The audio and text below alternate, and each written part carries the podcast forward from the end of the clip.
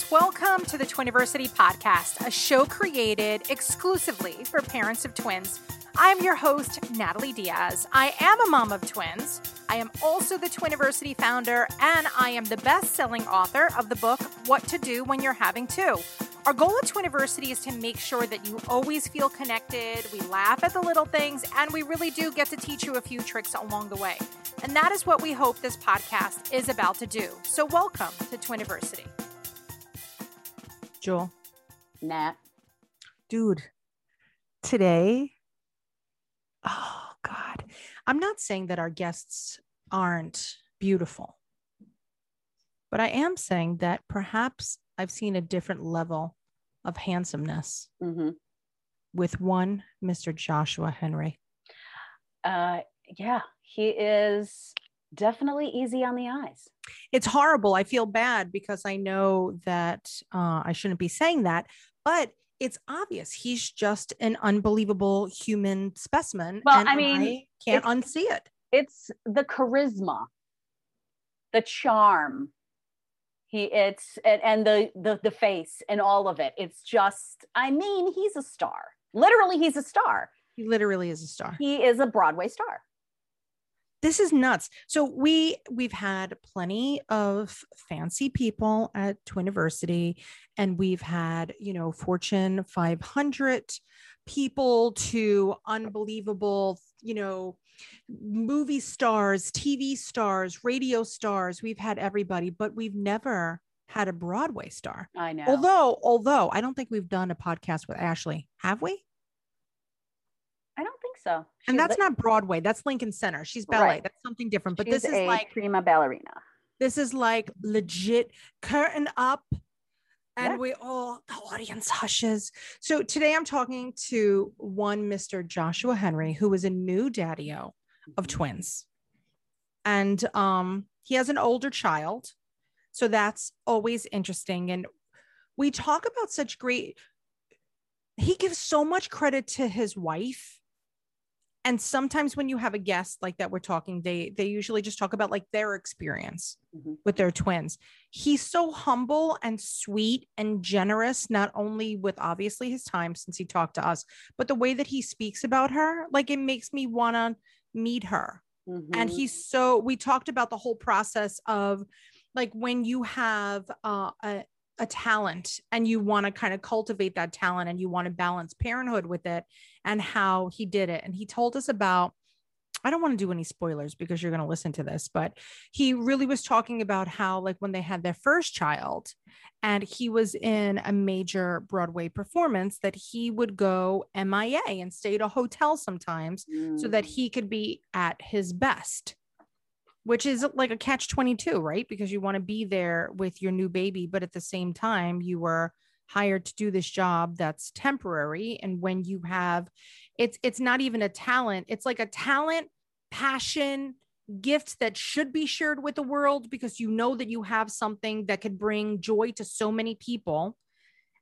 But it's weird Jewel what do you think about that? Let's talk about this for a second. If you knew that you had a superpower Mhm. and in order to share your superpower with the universe, which then, by the way, the people that are witnessing your superpower will then receive a bit of it. Mhm. But there's going to be times that your family is going to have to stay kind of behind your superpower. How would you handle that? Because you yourself, as a wonderful thespian, Hey, what'd you How call you- me? I called you a thespian. Oh, acting. Do you remember Jon Lovitz on SNL? Uh, acting. Yes, of course. That was always the best. So, how do you handle that? As like you know that your passion is singing. How did and I literally ha- handle it? I literally, I literally mourned. I mourned my former life because, you know, I was a musical theater actress. That that Yeah. was my passion. I went to school for that. I went to college. Well, I also went to be for directing as well. But um, my after I left college, you know, the majority of what I did was musical theater. I mean, I toured. I was in major productions in Chicago, and I really wanted to start a family. And um, as soon as I realized I was pregnant with twins, uh, I knew that it was going to be difficult, if not impossible. Yeah. So, but when it's the mom, it's a lot harder. It just is, you know, like I just know, I just knew that I wasn't going to be able to go back to it. And at the same time, I also knew I know what goes into that Yeah. the hours, the the exhaustion, and I knew that I wouldn't even be able to do those hours and to handle that kind of exhaustion on top of a full time job and on top of raising my family while they were young. And Yeah. they're still, you know, they're eight and a half now, but I still can't see myself doing a you know a show until they're really old enough to not really be interested in spending time with me anymore. So Which it could be never. I, I mean, really, honestly. But you know, at some point, they're just going to want to hang out with their friends, and then I feel like it's it's my time again. But I, I really don't think I could even go back to those hours. I mean, it would be rehearsals like almost every night, you know. And then once you actually are in the show, you know, you're doing, you Yeah. know, Thursday night, Friday night, Saturday night, Sunday matinee. Sometimes two shows on Saturdays, sometimes Wednesday nights, and I, and I'm not going to make a full time salary from that. Like I Yeah. still have to have a day job, you know, with you doing what I love for Twiniversity. So I feel like when I am finally going to be able to go back to the stage, it will be in the form of um, community theater, where it will be less rehearsals, shorter runs of the show. Um, and then I'll just get to play all the parts that I was always meant to play. Maybe you could just write a one woman. don't don't think I haven't thought about doing that. Why wouldn't you? Um, it's a lot of work and it's a lot of coordinating. It's a lot of hiring people and having money to do that because you have to pay people to like be Yeah, your to be your that. band or even just a piano player or hire somebody to be your director music director. It, there's a lot more that goes into it than you would think. If I could play piano myself, I could make my own show, but I absolutely cannot do that. So, in my brain, I would just try to teach myself how to play piano. yeah, my hands don't like doing two different things at once. I have extraordinarily stupid hands. So my right hand is really good at doing stuff. My left is basically it might as well be a stump. Like I'm horrible. Like if I try to pick things up with my left hand, I'm like, how does this work? Like I definitely But you type super fast. So Okay, why but- couldn't that translate into piano? Uh, you know, that's a really good point. And Thank I'm gonna pretend like you didn't ask me that because I don't have the answer. I hear you type. You're like, I'm like, whoa, she at it again. All right. if so you yeah, no. to have, if you were to have a one woman show, what would it be called? Oh God. I actually first wanted to do a one woman show on the struggle with uh, infertility. But Mhm. then I thought probably no one would want to come see it. So that that's not a reason to not make it.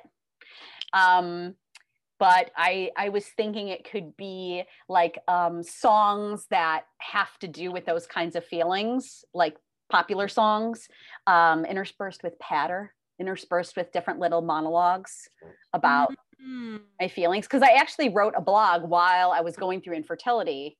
Um, I don't even know how I would access it. It's like private, and I can't even remember the password. But it's all there. It's somewhere. Did I print it? I should have probably.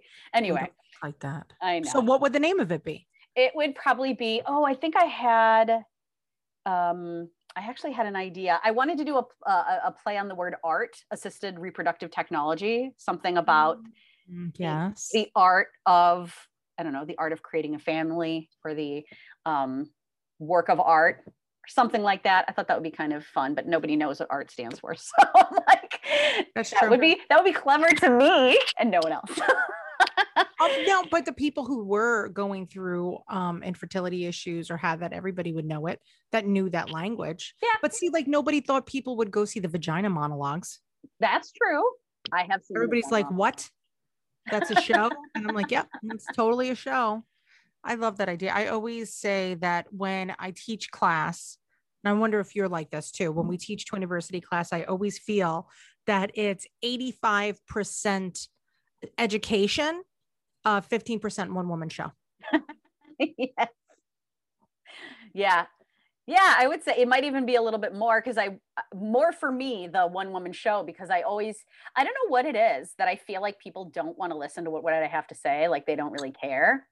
That's Maybe true. I probably should talk to my therapist about that. That's a you problem. I think not it's a me reality. problem. I think I get cut Yeah. off a lot in general in my life. So I think I've kind of developed a uh, talk fast and quickly and concisely to make sure I get my thoughts out before someone changes the subject or cuts me off. Because there's just a lot of people in my life, in my family that do that. Um, so yeah, yeah, I don't know. It's it's Someday a lot. I'll go back It's fine. it. I really enjoy that. Never, never would have ever, never would I ever have had any desire to do anything acting wise. I do, I did. I was part of the drama club in college. Oh, really? Yes. How fun is that? And I I couldn't tell you what the play was about. But not only was I part of the drama club, Mhm. I was the president of the trauma club. of course you were.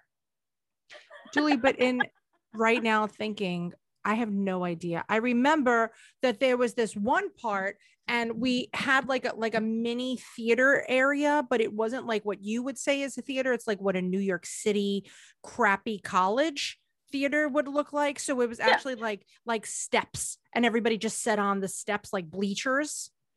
That and sounds then like storefront theater in Chicago. So our our main lead was Haitian with a very heavy accent.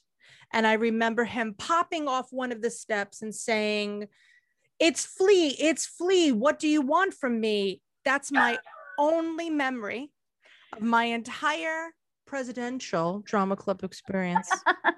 So Now, did you guys write your own shows? we did. We wrote, oh, and I wrote a sh- I wrote a play in um fifth grade. Oh, that's cool. I did, but I only did it. I it's so crappy because there was this boy's name was Warren Duffy. I'm totally gonna look him up on Facebook after this. Um, but like I wanted to like hang out with him more because he was like cool and he lived on like Governor's Island. And I wanted to be like, hey, Warren, you want to be part of my play? And so then I had to write the play when he said yes. classic Nat. Fifth grade, fifth grade, I was still classic natting it. You want to be my in my play? Yes. Oh my god, I have to write a play. Hey, Warren, we used to talk about Alf too all the time. oh my god, I had an Alf doll. Did you? He he was like super into it. I only watched it because he I- watched it. Loved Alf, and I would bring that Alf doll with me to school and Would you? bring it on the playground. Yeah, I remember writing about it in my diary. Was that in sophomore year? How old was I? Second, second grade? First grade? Second grade? I know, Oh, that- Joel. I think I still. It's got to be. I think it's in my mom's attic where everything goes. It would make sense for second grade for our ages for me to be in fifth. okay, So that ish, Yeah. depending. the second so yeah. something like that. All right. Well, we digress from. So go Alf. look up ALF because you probably have no idea what we're talking about. It stands for Alien Life Form. It was a sitcom on a major network. I don't even know which one. It was either ABC or something like that. Best. And it was the it was awesome. It was a family who basically took in this alien. It was it was back when ET and all those were really popular. And so they they bring in this alien to live with them, but he's like furry and um, is basically Eats a cats. comedian. He eats cats and he he's a comedian essentially because he just is always cracking jokes. But then they have to hide him, and I don't know why they Ah! felt. I, I don't know why. They, that was good. That was a good one. thank you. I don't Thank know why they felt they had to harbor him, but they did, and that was They whole the whole did. show.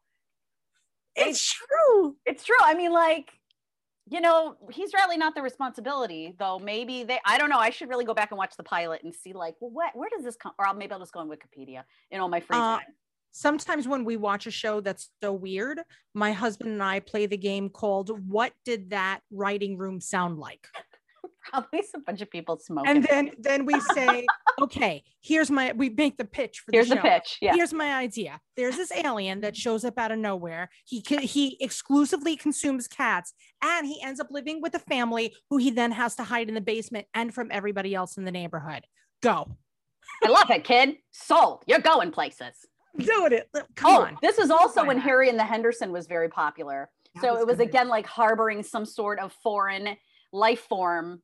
And then if people found out about it, everything would go to theme. haywire.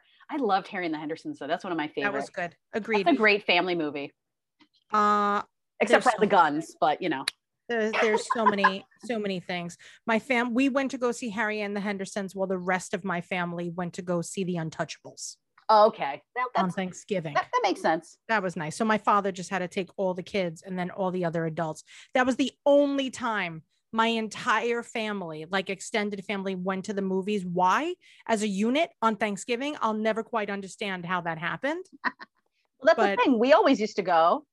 Uh, was it Thanksgiving? No, wait. I'm thinking of Christmas because I'm Jewish. We would No, go on Christmas legit- to the movies. We had like a big Thanksgiving dinner, and my uncle was like a super wackadoo. And he was like, let's all go to the movies. And we're like, great. But there's like 25 of us. And so we went. so Okay, basically, filled the whole theater. We did. Uh, are you ready to meet Joshua Henry and Oh, see about alas. his theatrical experience? Oh, Yorick, I knew him well. Horatio. Yes, See? Look at that wasted Putting time. out- I know, man. I could have been somebody.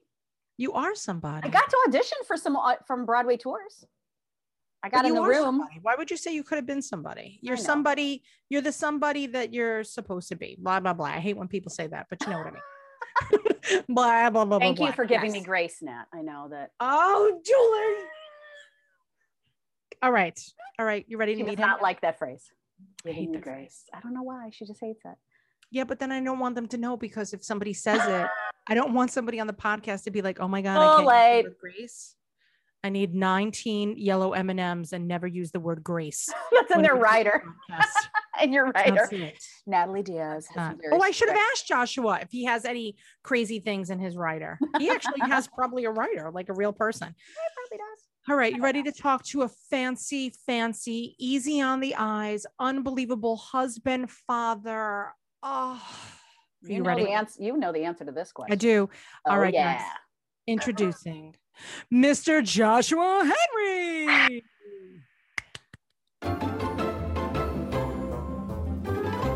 Let's play a game called Did You Know That?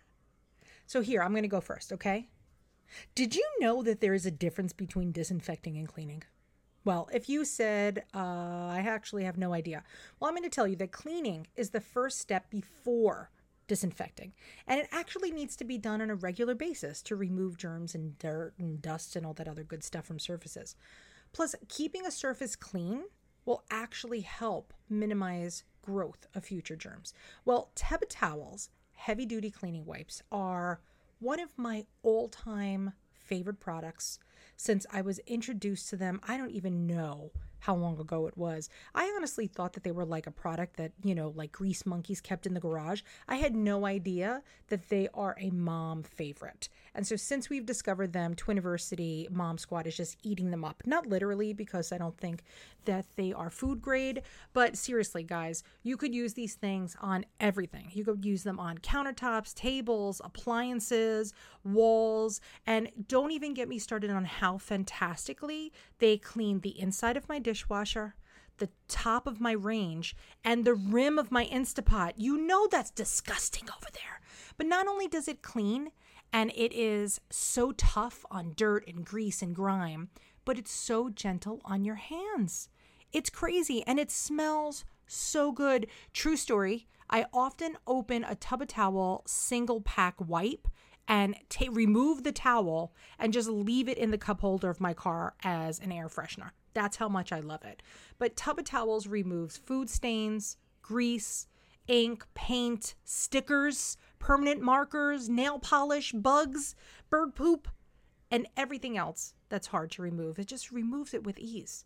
With over 30,000 five star reviews, Tub O' Towels heavy duty cleaning wipes can be found at your local hardware store, Lowe's, Home Depot, Amazon, anywhere that you're pretty much buying anything these days. Or, you know, you could always go over to uh, tubotowels.com and it's tubotowels.com.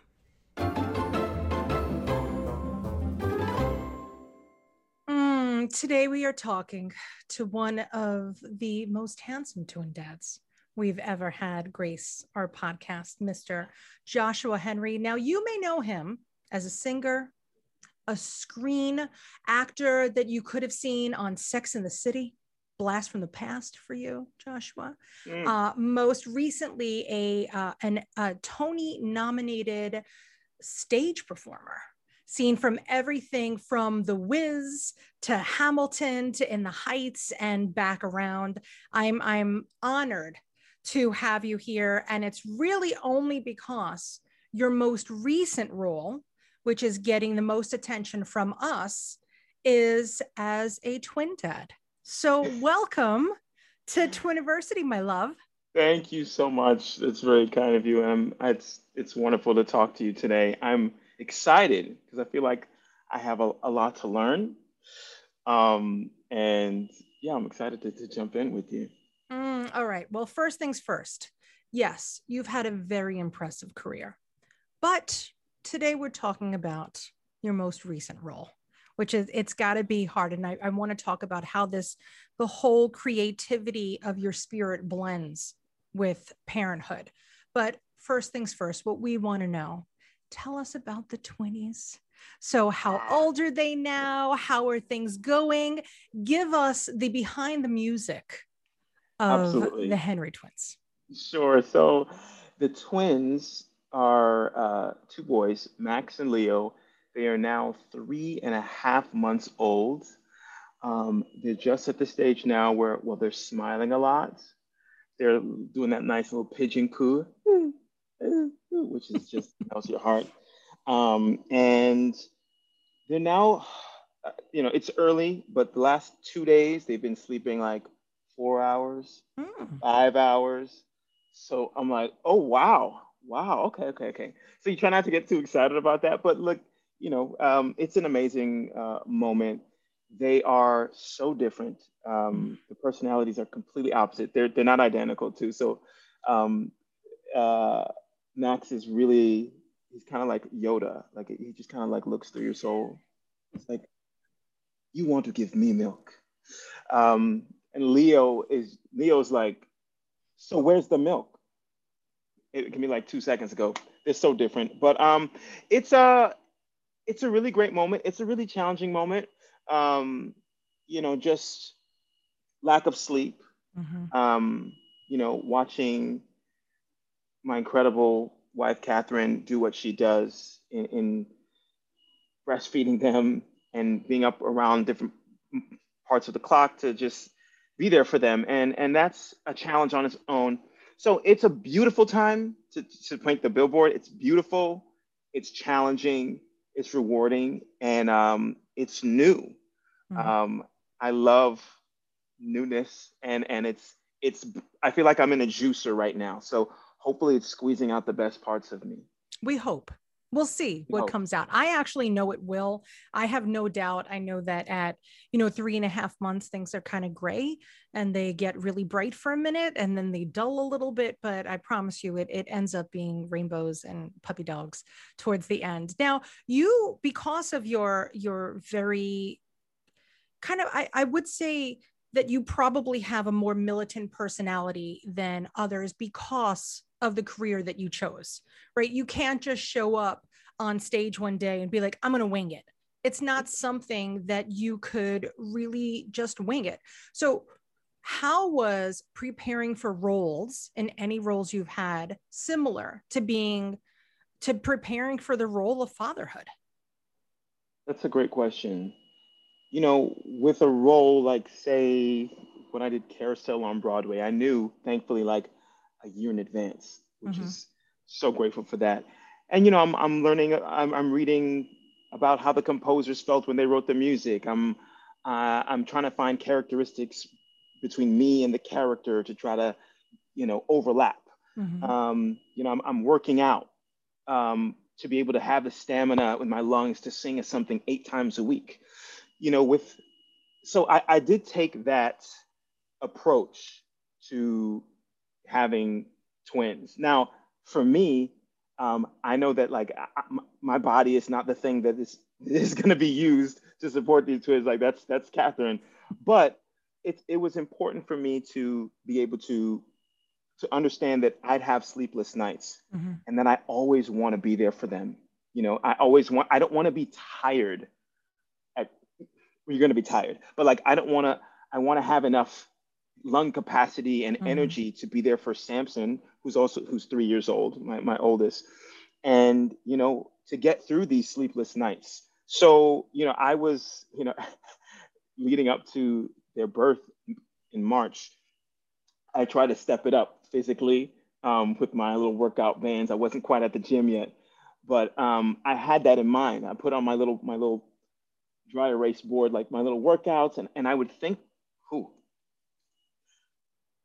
I would think about them and and how I wanted to be strong for them mm-hmm. and for Samson and and because there have been times when you know well I knew the time would come and there have been times when the twins need something but Samson's also like hey do you want to play hide and seek right now and those are the moments where you know physical preparation is one thing but I for me it was um, the spiritual preparation of you know sort of just like affirming and saying out loud mm-hmm. over and over who I want to be um, and what I want the environment to be. Like I would literally wake up in the morning and be like, you know what? There's wholeness here. Peace is here. Harmony is here. And I would say that to myself before I even, you know, before the twins came, and that's something that we just sort of repeat in the house because, uh, you know, the environment is gets more complicated, mm-hmm. you know, with with young. It's a nice way of putting it you know so it, it, um that's kind of the preparation that i did um and i'm i'm grateful that i did that because no matter how, how much you prepare mm-hmm. life you know with twins you just get thrown all these different curveballs somebody's vomiting here you know somebody just bumped their head you know so um but yeah you really gotta prepare yourself dads dads really have to prepare themselves and as much as they think they're just gonna be like oh you know yeah i'll hold it whenever i'll hold the baby you know, but it's it's a lot more than that and so much of the work is I I, I take on as like it's my work. It's not, mm-hmm. you know, the twins are gonna do what baby what babies do, but you know that's that's sort of some of the prep that I did. Now, before they got here, okay, you and Catherine already have your older child. So you've been there, done that. You had kind of like a groove, right? So he's your, your son's been here for a minute. So you were performing, you know, when he was born. Now how has this been different than the first time around? Whether it being are we weirdly thankful for the silver lining of covid? Like there you know while the pandemic was definitely horrendous especially to your industry at large uh, and that is uh, stage more than i think anything it just literally paused it here in new york city. How was this time around? What were the opportunities maybe that you had with the twinnies that you didn't have the first time around? And how was it different? You know i think that that's a great question. With with the pandemic it was it, the silver lining was i got to be home with catherine mm-hmm. morning and night. I'm giving samson a bath every night in 2020 whereas when i'm in a show i'm not doing that at all. I wouldn't have that opportunity.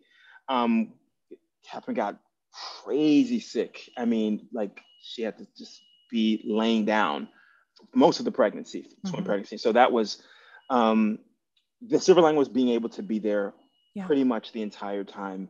With when Samson was born, I was opening Carousel on Broadway, mm-hmm. doing the lead role of Billy Bigelow, which is probably one of the hardest roles in musical theater. He was born on the day off somehow. He's just miraculously was born on the Monday where we're dark at the theater and we're not mm-hmm. doing shows. But but there were times when I was literally not even sleeping at home mm-hmm. because I I had to get sleep in order to do my job. So, you know, I was like sleeping at a, a hotel. I was sleeping on the couch sometimes. I was sleeping at a hotel because if I didn't, I would not be able to mm-hmm. do my job, provide for my family. So um, this it really was a blessing, it, you know, last year in, in, that I got to be with my family, be there the entire pretty much the entire time. That's got to be tough though. And I'm, I'm thinking of it through Catherine's eyes. I know that any partner that has a demanding job, no matter what it is, whether it's, you know, an oil rig worker, I mean, it's, it's, there's definitely a bazillion really challenging careers out there. But how did you, how did you handle that? Because when Samson was born and you were there and he was little, you were so close but yet so far. What do you think? What do you think that some of the strategies that you and Catherine developed that first time around that have come into play now that the twinnies are here, that there was no discussion about it because we already had been there? You know, those are the best moments when you have this understanding based on your experience as a parent and you just have that eye contact when something goes down and you're like mm-hmm. Hey, you got that i got that okay okay, okay break uh, so i think communication was massive mm-hmm.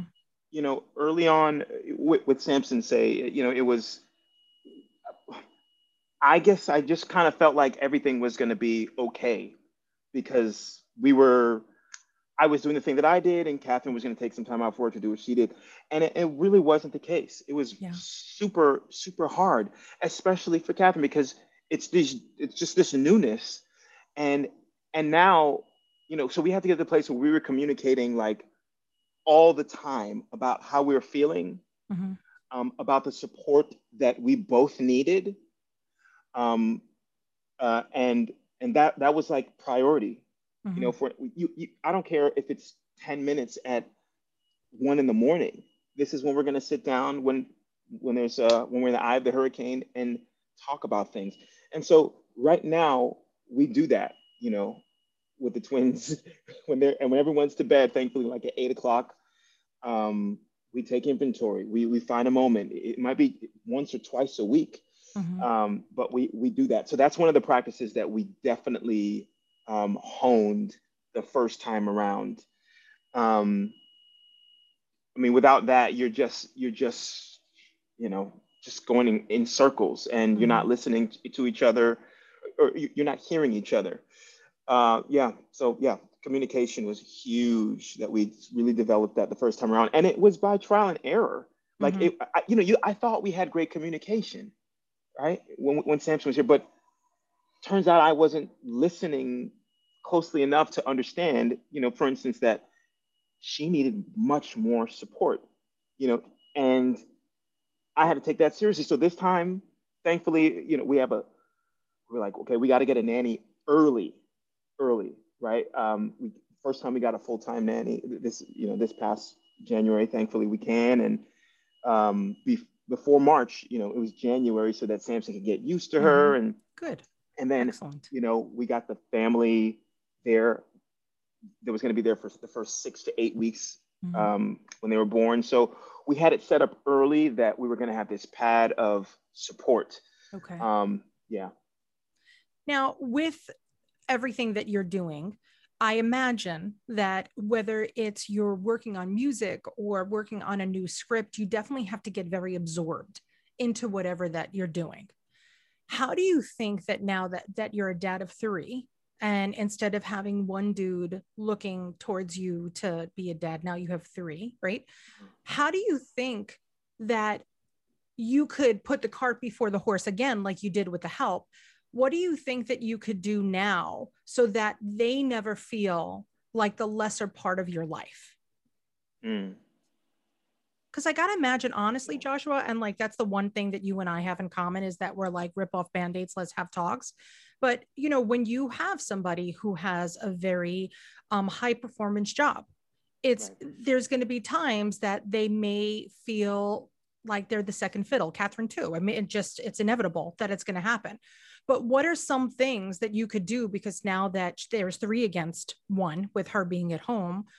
how are you going to do this like how are you going to balance this whole self you know uh, creativity immersion with yet reality you know I, I, think it's thinking about the different parts of my life um, not as separate thinking about them like rings of like a you know that olympic uh, symbol yes. mm-hmm. you know overlapping like that i used to really think you know what you are this high performance rocket ship performer and you do that and then you put that away and then you go home and then mm-hmm. you be dad and you know I, I, have to think about it more integrated now I, when i'm here you know in my office about to create uh, i'm thinking about them first yeah. if i'm tired they're the first things that come to my mind if i'm doing a workout I ha- they're my fuel mm-hmm. i always say like now i do two reps for leo I, I do if I'm like tired, it's like, okay, two more for Leo, two more for Max, two more for Samson. And and I think, that, you know, what I want to them to understand is that this is the way that Daddy feels led to live his life, mm-hmm. and it's my passion, it's my love, and it looks different Yeah. You know, than any than a lot of people, and that's okay. I think um, different is wonderful. I think we talk about that with Samson a lot. Like you don't have to do what everyone else is doing, you know, and to to to not just be successful, but to be whole, right? Mhm. And um, for me, it's getting Samson and getting them, Max and Leo, eventually involved in everything that I do as much as possible. For instance, I did a concert the other day um, right here in, in New York on the Upper West Side with a friend, and I brought Samson to the rehearsal because he loves music. So I brought his him in his little headphones. He doesn't want it to be too loud. So I just sit right there, and you know, he see me on YouTube and he see me, Mhm. you know, just different clips. But bring him to the rehearsal, you know, bring him to a performance if I can soon as Yeah. as much as possible. I, I want to bring him along. But I, I think the idea that like this is that this is the thing that makes this is why I'm here. This is why Daddy is here. This is my purpose now Yeah. and and I want them to understand that you know. And I, I, last thing about that is I had a friend Andrea Burns who's, who who made a beautiful illustration about you know people that do what we do. Um, it's like I think about it like a, a, a three piece jazz combo. Sometimes the family life is going to be the solo, you know, and other times that's going to go down because you do what you do to support the family. And that's going to be the solo. That's the bass you know Mhm. solo taking off. Or sometimes it's the, the drum solo. And it's different. It's not being too harsh with myself because yeah that's- i want to be with them all the time. Yeah, Yeah. for sure. Like um, but thinking about the ebb and flow of things and understanding that there are seasons and moments for quality time Mhm. making them important and then understanding what makes me tick and really holding on true to that and hopefully they'll witness that and get the the full the full picture I love that. That's really a really beautiful analogy. It really is. It, it's such a great way of thinking of it. But there's another thing that we have to add into here, right? So we have a whole other partner to hear. When, how are you going to balance it so that she gets to express herself and live her dream and, and do what she does? How is that going to work? Is that going to be family stepping in? Is that going to be more, you know, kind of paid help that comes in? How do you foresee this long term going? well for for catherine one of the things that we we talk about is is like love languages i don't know if you know about that but like the thing that makes me tick is not the thing that makes her tick. Mhm. um, and one of her her primary love language is quality time. And so my you know i, I want to make sure that what i do is not the whole thing that govern you know what i want how i want to run is the, the only thing that happens here. And so when it comes time to giving her quality time she loves to go on trips. You know she loves to go on date nights. And so I fi- i'm finding that as long as those things are in place Mhm. and I'm, con- you know, as much as I can, curious and and want to put those things on the calendar so that they're happening. Then, then things are great. You know, I, um, one of the things that I, you know, where, where Catherine and I are, are opposite in a lot of ways is, yeah, I'm, I'm, I'm the one in the clouds, and she's like the anchor in a lot of Mhm. ways. And I'm like, babe, you know, if there's ever anything that you want, you know, or how can I, if you ever want to switch this ship around in a different way, let's really talk about that. And and I really mean that. And those are the conversations that we have. Right now, she's in the the thick of being a mother, trying to do everything right, listening to a thousand voices. And, and oftentimes I feel like I sometimes I feel like the like uh, the rose-colored glasses guy being like, "Babe, we can do whatever it is that you want to, you know, do right now." And so I want to be sensitive to not just being like, "You want to go to Tahiti?" You know, she's like, "Babe, like let's be." You know, so so it's just being being. I want to be sensitive to to anything she might want to do, any way she Mhm. might want to mold this family situation in a different way. But I know that quality time is the thing that that really gets her um, makes her feel alive and like this thing is working Mhm. in a in a well-oiled way. Um, but I could, you know, I I, I want to challenge myself to to always think about that more. You, Yeah. know, um, It's tough. It's tough to keep in mind. And we talk about this a lot at Twiniversity about how the kids are only yours for a few minutes and your mm. partner's there forever, right? Because our job is to raise our kiddos so that they are not playing video games in our basement while we support them, right? We want them to be fantastic members of the community, be it whatever that means for for you and your family. So it's it's really great that you have realized this early on and i think that samson was definitely a benefit that you kind of had that that trial run of parenthood before kind of the uh the you know the the big game here with the twinnies it's it's so critical that you guys remain a unit because not only are you raising them to get out but you're also teaching them what love is so, mm. you know, when you have family members that might be even, you know, critical towards the way that she's parenting, you know it's important that you guys always stay put as a family and how are you dealing with that like how you know i, I honestly i can't see you playing the role of a bad guy in real life I just can't. You just you're, you're such a, a sweet guy with such a big heart, and you wear it on your sleeve. It has to be tough for you to to kind of be the one that's like, okay, you know, I have to protect Catherine from whether it's her family that's telling her she's not doing this right because, you know, why do you need a car seat? I love when when uh, another generation gets involved in the stupid things we do, like sunscreen. It's insane the the stupidity that we go through. But mm-hmm. how are you kind of acting as a gatekeeper and playing this role of the protector of her?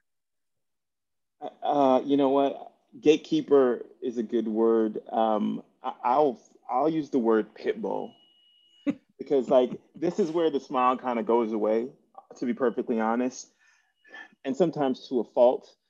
When it comes to her and, and people's opinions, um, even close family members, mm-hmm. let's just say that, you know, I get really cut and dry and black and white. And I'm like, well, we're not doing that because you don't want to do that and and sometimes it's too much because she's like, oh no, I, well, I just want to like talk about it more, and I'm like, okay, well, but you said that you want to do that. I, I you know, I'm here for you, mm-hmm. and I want to be your, you know, cheerleader, and um, and, and those are, you know, I, I can give like one example is, is you know during during COVID last year, um, you know, we wanted our families to be able to visit. Mm-hmm and you know our families have different views on on that. And and we wanted just to be as safe as possible as they did as well. And conversations came up around well maybe i should just come up for this amount of time. And one of the things we talked about was like you know quarantining and and making that solid. And you know long story short the things that were on her heart for me were were not an option Mm-hmm. Um, and I wanted to, you know, it, sometimes in expressing that to to family, it can be awkward. Yeah. You know, or or just like, hey, the conversation goes, well, you know what, this is the way that it's going to be. Yeah. Um, if you're cool with this, you know, even my incredible, you know, dad who uh, inc- wonderful. You know, we had a talk, and it was just like, look, I understand you want to be here, but like, if if if you don't want to do it this way this time, mm-hmm. then it might be like six months from now. But we still want you here. Yeah. So it's like I'm trying to, to be the good guy, but I, if I have to be the bad guy, like, you know, you got I, I don't I just feel like you got to be really. To me, that's when I feel like the most the happiest when I'm I'm being like a, a, a like a guard dog for my family. Yeah. That's when I'm be. like, oh yeah, okay, this is this is my role, you know because it's just there's some precious stuff going on here. Yeah. And and and I, I don't I just want to elevate that, you know, like way above the the puddles down mm there. Um sometimes you know and, and, you can't make everybody happy. You just can't. Yeah. You know, and people, you know, people might hold on to what they want to hold on to. That's cool though. Well, with the crazy things that we've taken from you know our families spitting things at us that are totally nonsensical what are some of the things that since you mentioned that you had such a great dad what are some of the things that you're hoping to duplicate from your own childhood to give to your boys? I think the biggest thing that i want to duplicate is the idea that they're connected to something that's bigger than mommy bigger than daddy bigger than the sky that there is an endless creative, limitless source mm-hmm. um, that I call God, but that can be called synonymous with just a higher something outside of their five senses.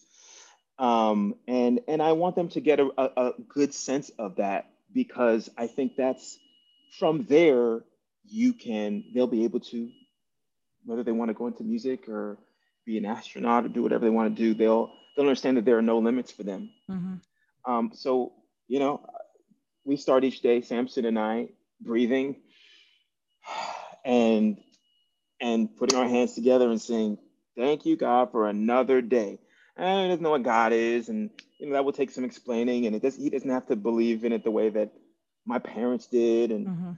but just that there's something that we've got to give credence reverence to that allows this wonder to happen.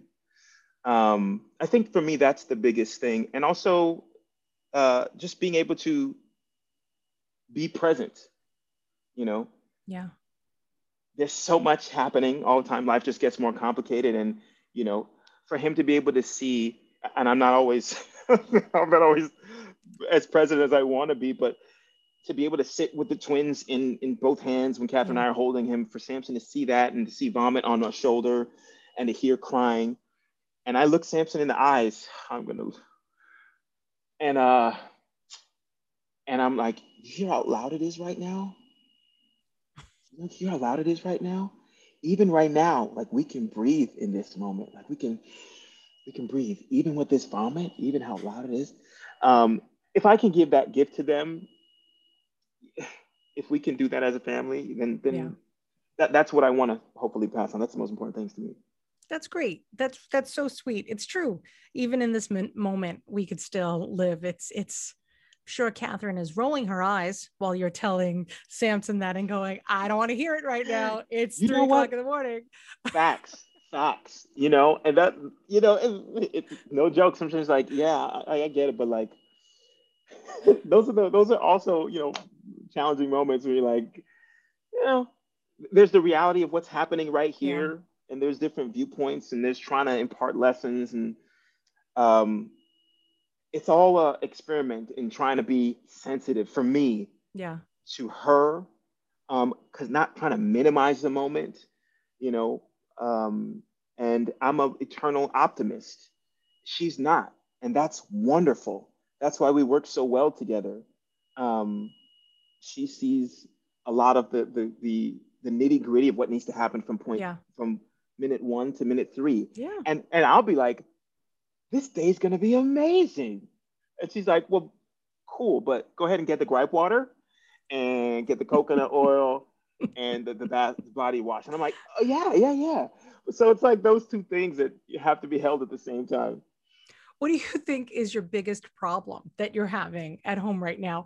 And maybe is that because I can imagine when you have such different personalities like you guys do and one person has to be the organizer detailed you know the disciplinarian like she gets all the hard work but how like i don't know i have so many questions about how are you making that work like how are you making it work that she doesn't get resentful that your head is in the clouds and how do you say okay calm down like take a minute and take a breath how do you guys find that balance on a regular daily basis that's a really great question. And, and I first of all, let me just say, organizer, she's a master organizer.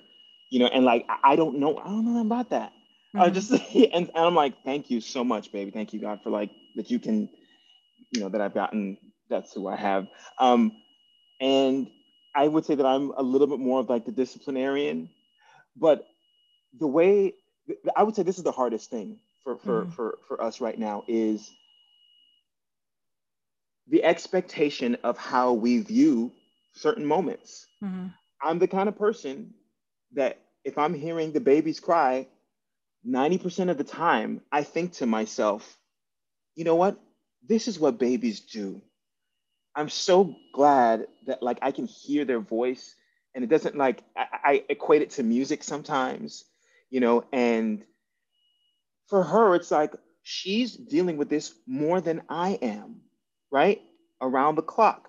So she's like, I just want them to shut up. she loves them eternally. But like, so so whole, having those two viewpoints in the same moment mm-hmm.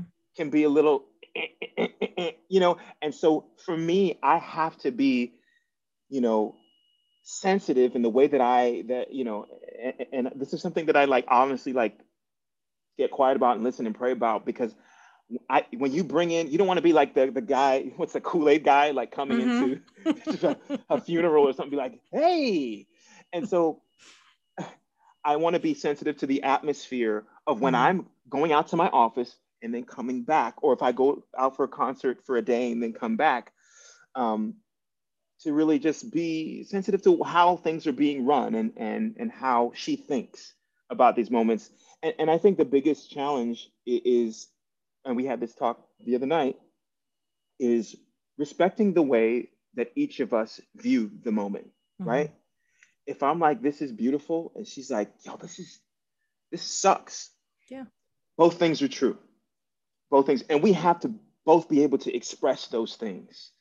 Um, and that's not easy, you know, when there's a lot of things happening. Um, because you go to your defaults. You yeah. go to what you really believe about this the, the world and and and there's no this is not better than the other but that's where we are that's our biggest challenge i would say that's got it's tough it's really tough i think that having conflict it's not like I, I i'm using the word conflict is really tough but it could be really irritating to have somebody that's perpetually positive when you are not even remotely in that mind space and it seems so like who are you? Like how did you get here? And i understand and it happens a lot. It doesn't even happen with partners. It could happen with people that just come in from outside that came in fresh and then you got 20s and you're like this is like i don't even know what day it is. Like me and you started this conversation i have no idea what day it is. What time is it? We know the year. That's basically all it's all we got right now.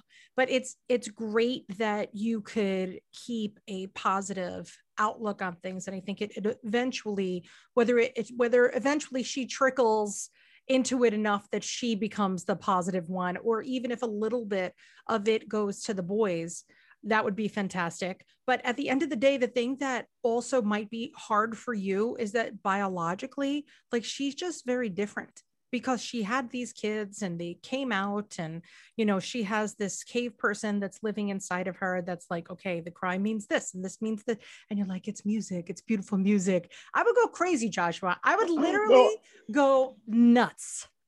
Like you hear bach right now? I'll be like what? Shut up. get no, me a diaper.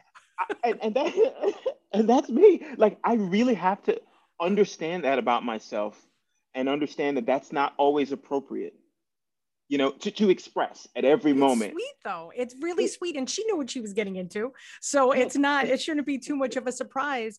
But like I there's a piece of me that like envies your wife because of that constant positivity and, and that you could find a spin on it that nobody else could see because your eyes were made very differently than the majority of humans, which is why you get to do the things that you do.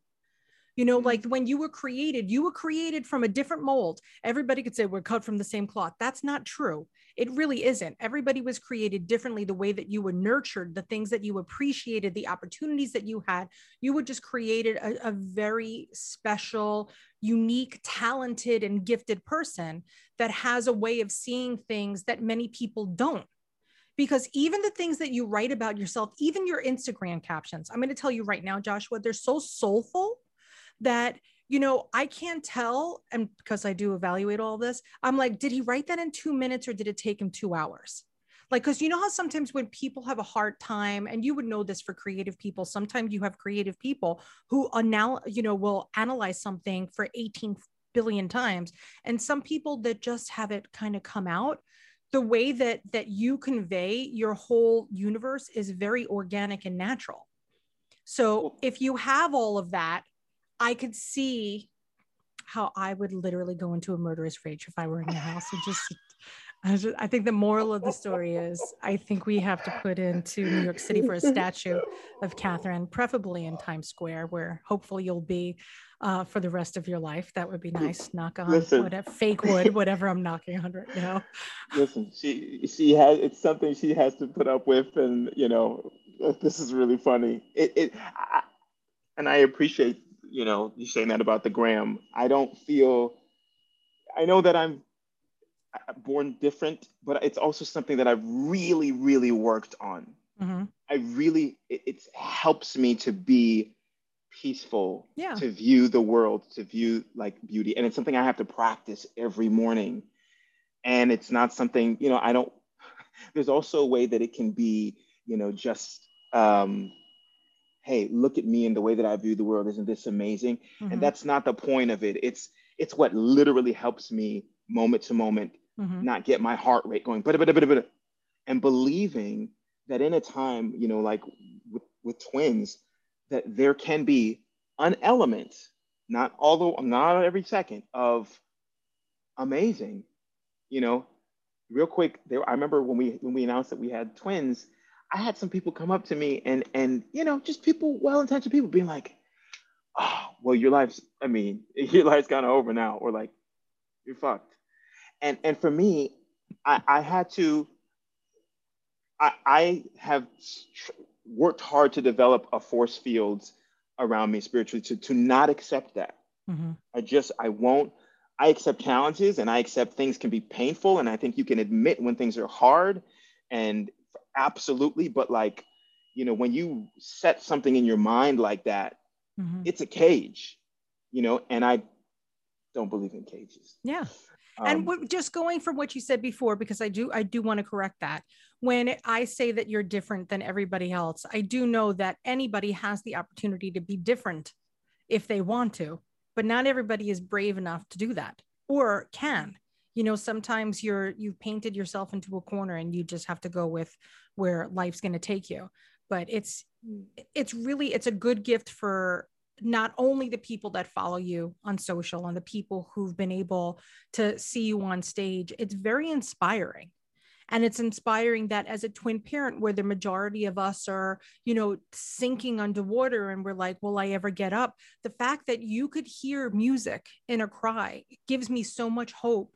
And that is going to be something that I take with me from this conversation is that just the way that you're like, I have to think more about the way that Catherine thinks about it, right? Which we would say Catherine's like the normal one in this conversation. Like I think that the majority of the universe thinks like your wife does.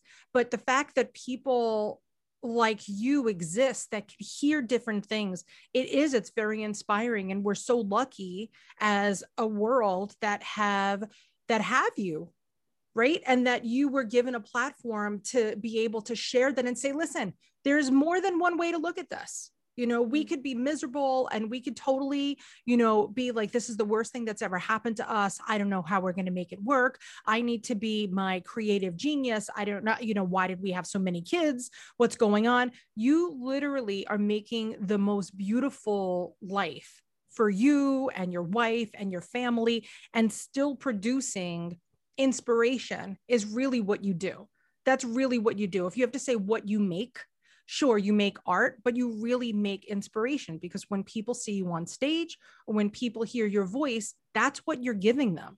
They could see it the way that catherine may see it and be like that's music period end of question. Or they could see it through your eyes for a second and see this is this is more than a song this is a life story that i'm spilling out to you that happens to be lyrical so it's oh, really, I'm honestly, I have chills. I'm very lucky that we have such an eclectic group of people within Twiniversity. And I would have never in a bazillion years have ever thought this is what I would be doing with my life. So I kind of accidentally done this, but to meet people like you that have done everything every time they open their eyes, it's not only how am I going to get this role and how am I going to do this? It's like, how am I going to make the world better? and how could I show the world that this is music and not a baby's cry? So I really like humbly thank you for even entertaining the opportunity to say yes to play with us for a little bit. I'm, I'm really grateful for you. Honestly, Joshua, I'm very, very, very honored and, and grateful that we're, we're friends now. Thank Whether you. you like Thank you. I, I really appreciate that. And it's really great to talk to, to someone who has been through this, you know, like I need this uh, communion, if you would like, to be able to like just bounce ideas up. I'm so grateful that Twiniversity exists, that has incredible resources for for new twin parents because I, Catherine knew about y'all before I did, and I was like, oh wow, oh, from the the, the posts to the podcasts, you know, we got to stick together. it's true. It's true that you know it. It gets you're going to go through ebbs and flows, just like with your career. You're going to go through ebbs and flows of parenting, and there's going to be times that it's a home run and you got it and you want to share that with everything everybody that you had a home run. And then you're going to have just a dry spell that's going to be horrific and you can't believe it happened. And that's what we're about. Like we if you if you really follow us and look at our whole story of twiniversity it's not you know natalie diaz's story of her twins as i roll my own eyes because i don't want to hear about my story either. It's the compilation of everybody's thoughts and opinions and then you pick and choose at your little twiniversity buffet you pick the pieces that you want.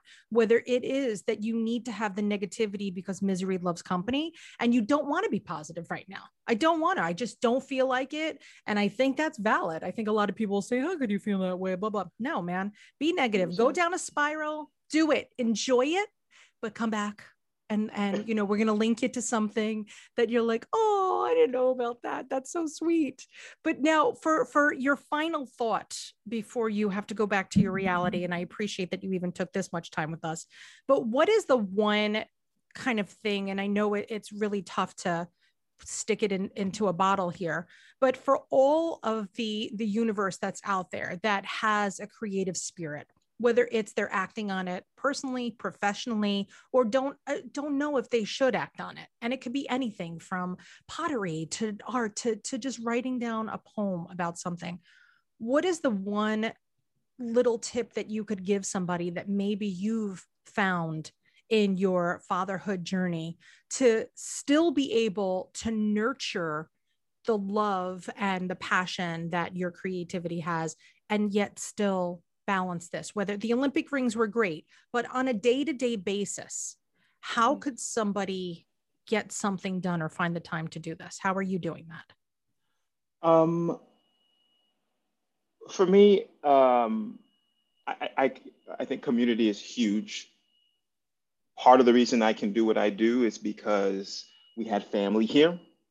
So try to keep your family as freaking close as possible. Um, so that's one thing. I don't want to pretend like I'm just doing this like a magician here. Um, for me, it starts and it ends with the belief and the belief that, for, for instance, last year, last year was a really hard time um, just before the twins came. Mm-hmm. Um, and, you know, Catherine was really suffering and Samson needed more attention and I had no creative outlets on stage. And for me, I had to think about the idea that creativity is always present. Mm-hmm. So I mm-hmm. had to get creative in the moment with my son. Mm-hmm. And for me, that's my art right then and there, right? To be able to find a way to entertain this kid and make a moment, like get lost in that moment. So I didn't have my I didn't have my microphone right there. I didn't have my guitar in that mm-hmm. moment. And like you said, there's just going to be these moments in life where you're nailing it and then you don't have your creative tools. So you mm-hmm. think, oh, I must set my creativity aside. Creativity is endless and ever present. That's what I believe. And, and so in the moments where it's three in the morning, you're rocking your kid, yeah. you know, what's the rhythm? Is it three, four, or is it six, eight? you know how can i still be the musician how can i still be the artist you know when there's no stage when there's nobody clapping that's really what it's about for me mm-hmm. like you mm-hmm. said those practical moments of being like okay i got a kid in one arm you know and i you know i don't have a stage but guess what's happening right now a dance party mm-hmm. having a dance party and that's going to fill me with so much it's going to mm-hmm. fill samson with so much so the biggest thing I think is understanding that your creativity, whether you are Beyonce, Oprah, or Joshua Henry, is not confined to, you know, one canvas mm-hmm. or one stage or or you know a, a recording. It's always there. if you allow it to be. Mm. Wait. I can't wait to see you on stage. You were in Chicago last time. It was too much. I can't get there. Come on. This is it. I can't wait. I'm going to be in the front Uh, row. I'm making a sign. So you know, Ah. Joshua, and I'm going to chant, and I know that's very inappropriate for theater, but I'm going to do it. I think Kinky Boots that that was acceptable to bring Oh, uh, signs and, and where you can applaud. do it, it's All right, I think whatever it is, whatever you're in, that's what I'm doing. It doesn't even matter if it's like a dramatic role. I'm going to be like Joshua, It's like Othello. he's got twins. That's it. it's Natalie. That's it. It's me. You remember Okay. me? I'm gonna be like, I'm yeah, gonna be in the her up. back. I'm gonna buy my last minute TKTS tickets for twenty dollars and be like, what? Joshua show? Okay, it's my nine times seeing it. All right, I got it. I can't wait. I'm I'm we're we're so lucky to have you in the universe, and I'm so lucky to have you as part of our Twiniversity family. And I look forward to watching these crazy boys grow and and seeing what I can't wait. I cannot wait to see the pieces of you and the pieces of your wife that kind of meld into the little humans that you're making. Mm. It's going to be the sweetest. I can't wait. I can't Thank wait. And you so make it one in one. I mean, honestly, you may get a little Catherine and a little Joshua. You never really know. And Hey, then if- Sam's is just on his own. That's it. You're like, who's that kid? Thank you so much for allowing me to, you know, just talk and, you know, be understood and listening. And thank you for your incredible questions too. You know, as a new dad of twins and with three kids, uh, I really need that. And thank you. Listen, you belong to a lot of communities, but I'm telling you, we're, we're definitely going to be one of the most unique of the twin parenting communities. So, guys, if you enjoy Joshua as much as I do, we're going to put links below of every way that you could follow him, hear his music, see clips of him on YouTube. It's all there. There's so much to digest, and it's all family friendly. There's a lot of stuff out there for you to enjoy as a team. And remember, kids don't need to, I swear, if somebody freaking plays Baby Shark one more time, I'm going to lose my mm, damn mind. So introduce them to real music and play that in the background. It's why my kids listen to Zeppelin more than anything. I'll never understand this, but somehow we did right with the music. But that's just one element that you could bring from the Henry family into yours. And if you need anything from us here at Twiniversity, we are so easy to find. You could email us at community at twiniversity.com or follow us on literally any social platform. We are there just at Twiniversity. And guys, until next time, guys, see you later, alligators. Josh, I want to say bye to the universe. Bye, universe. Bye, Twiniversity. You guys know we love you, right?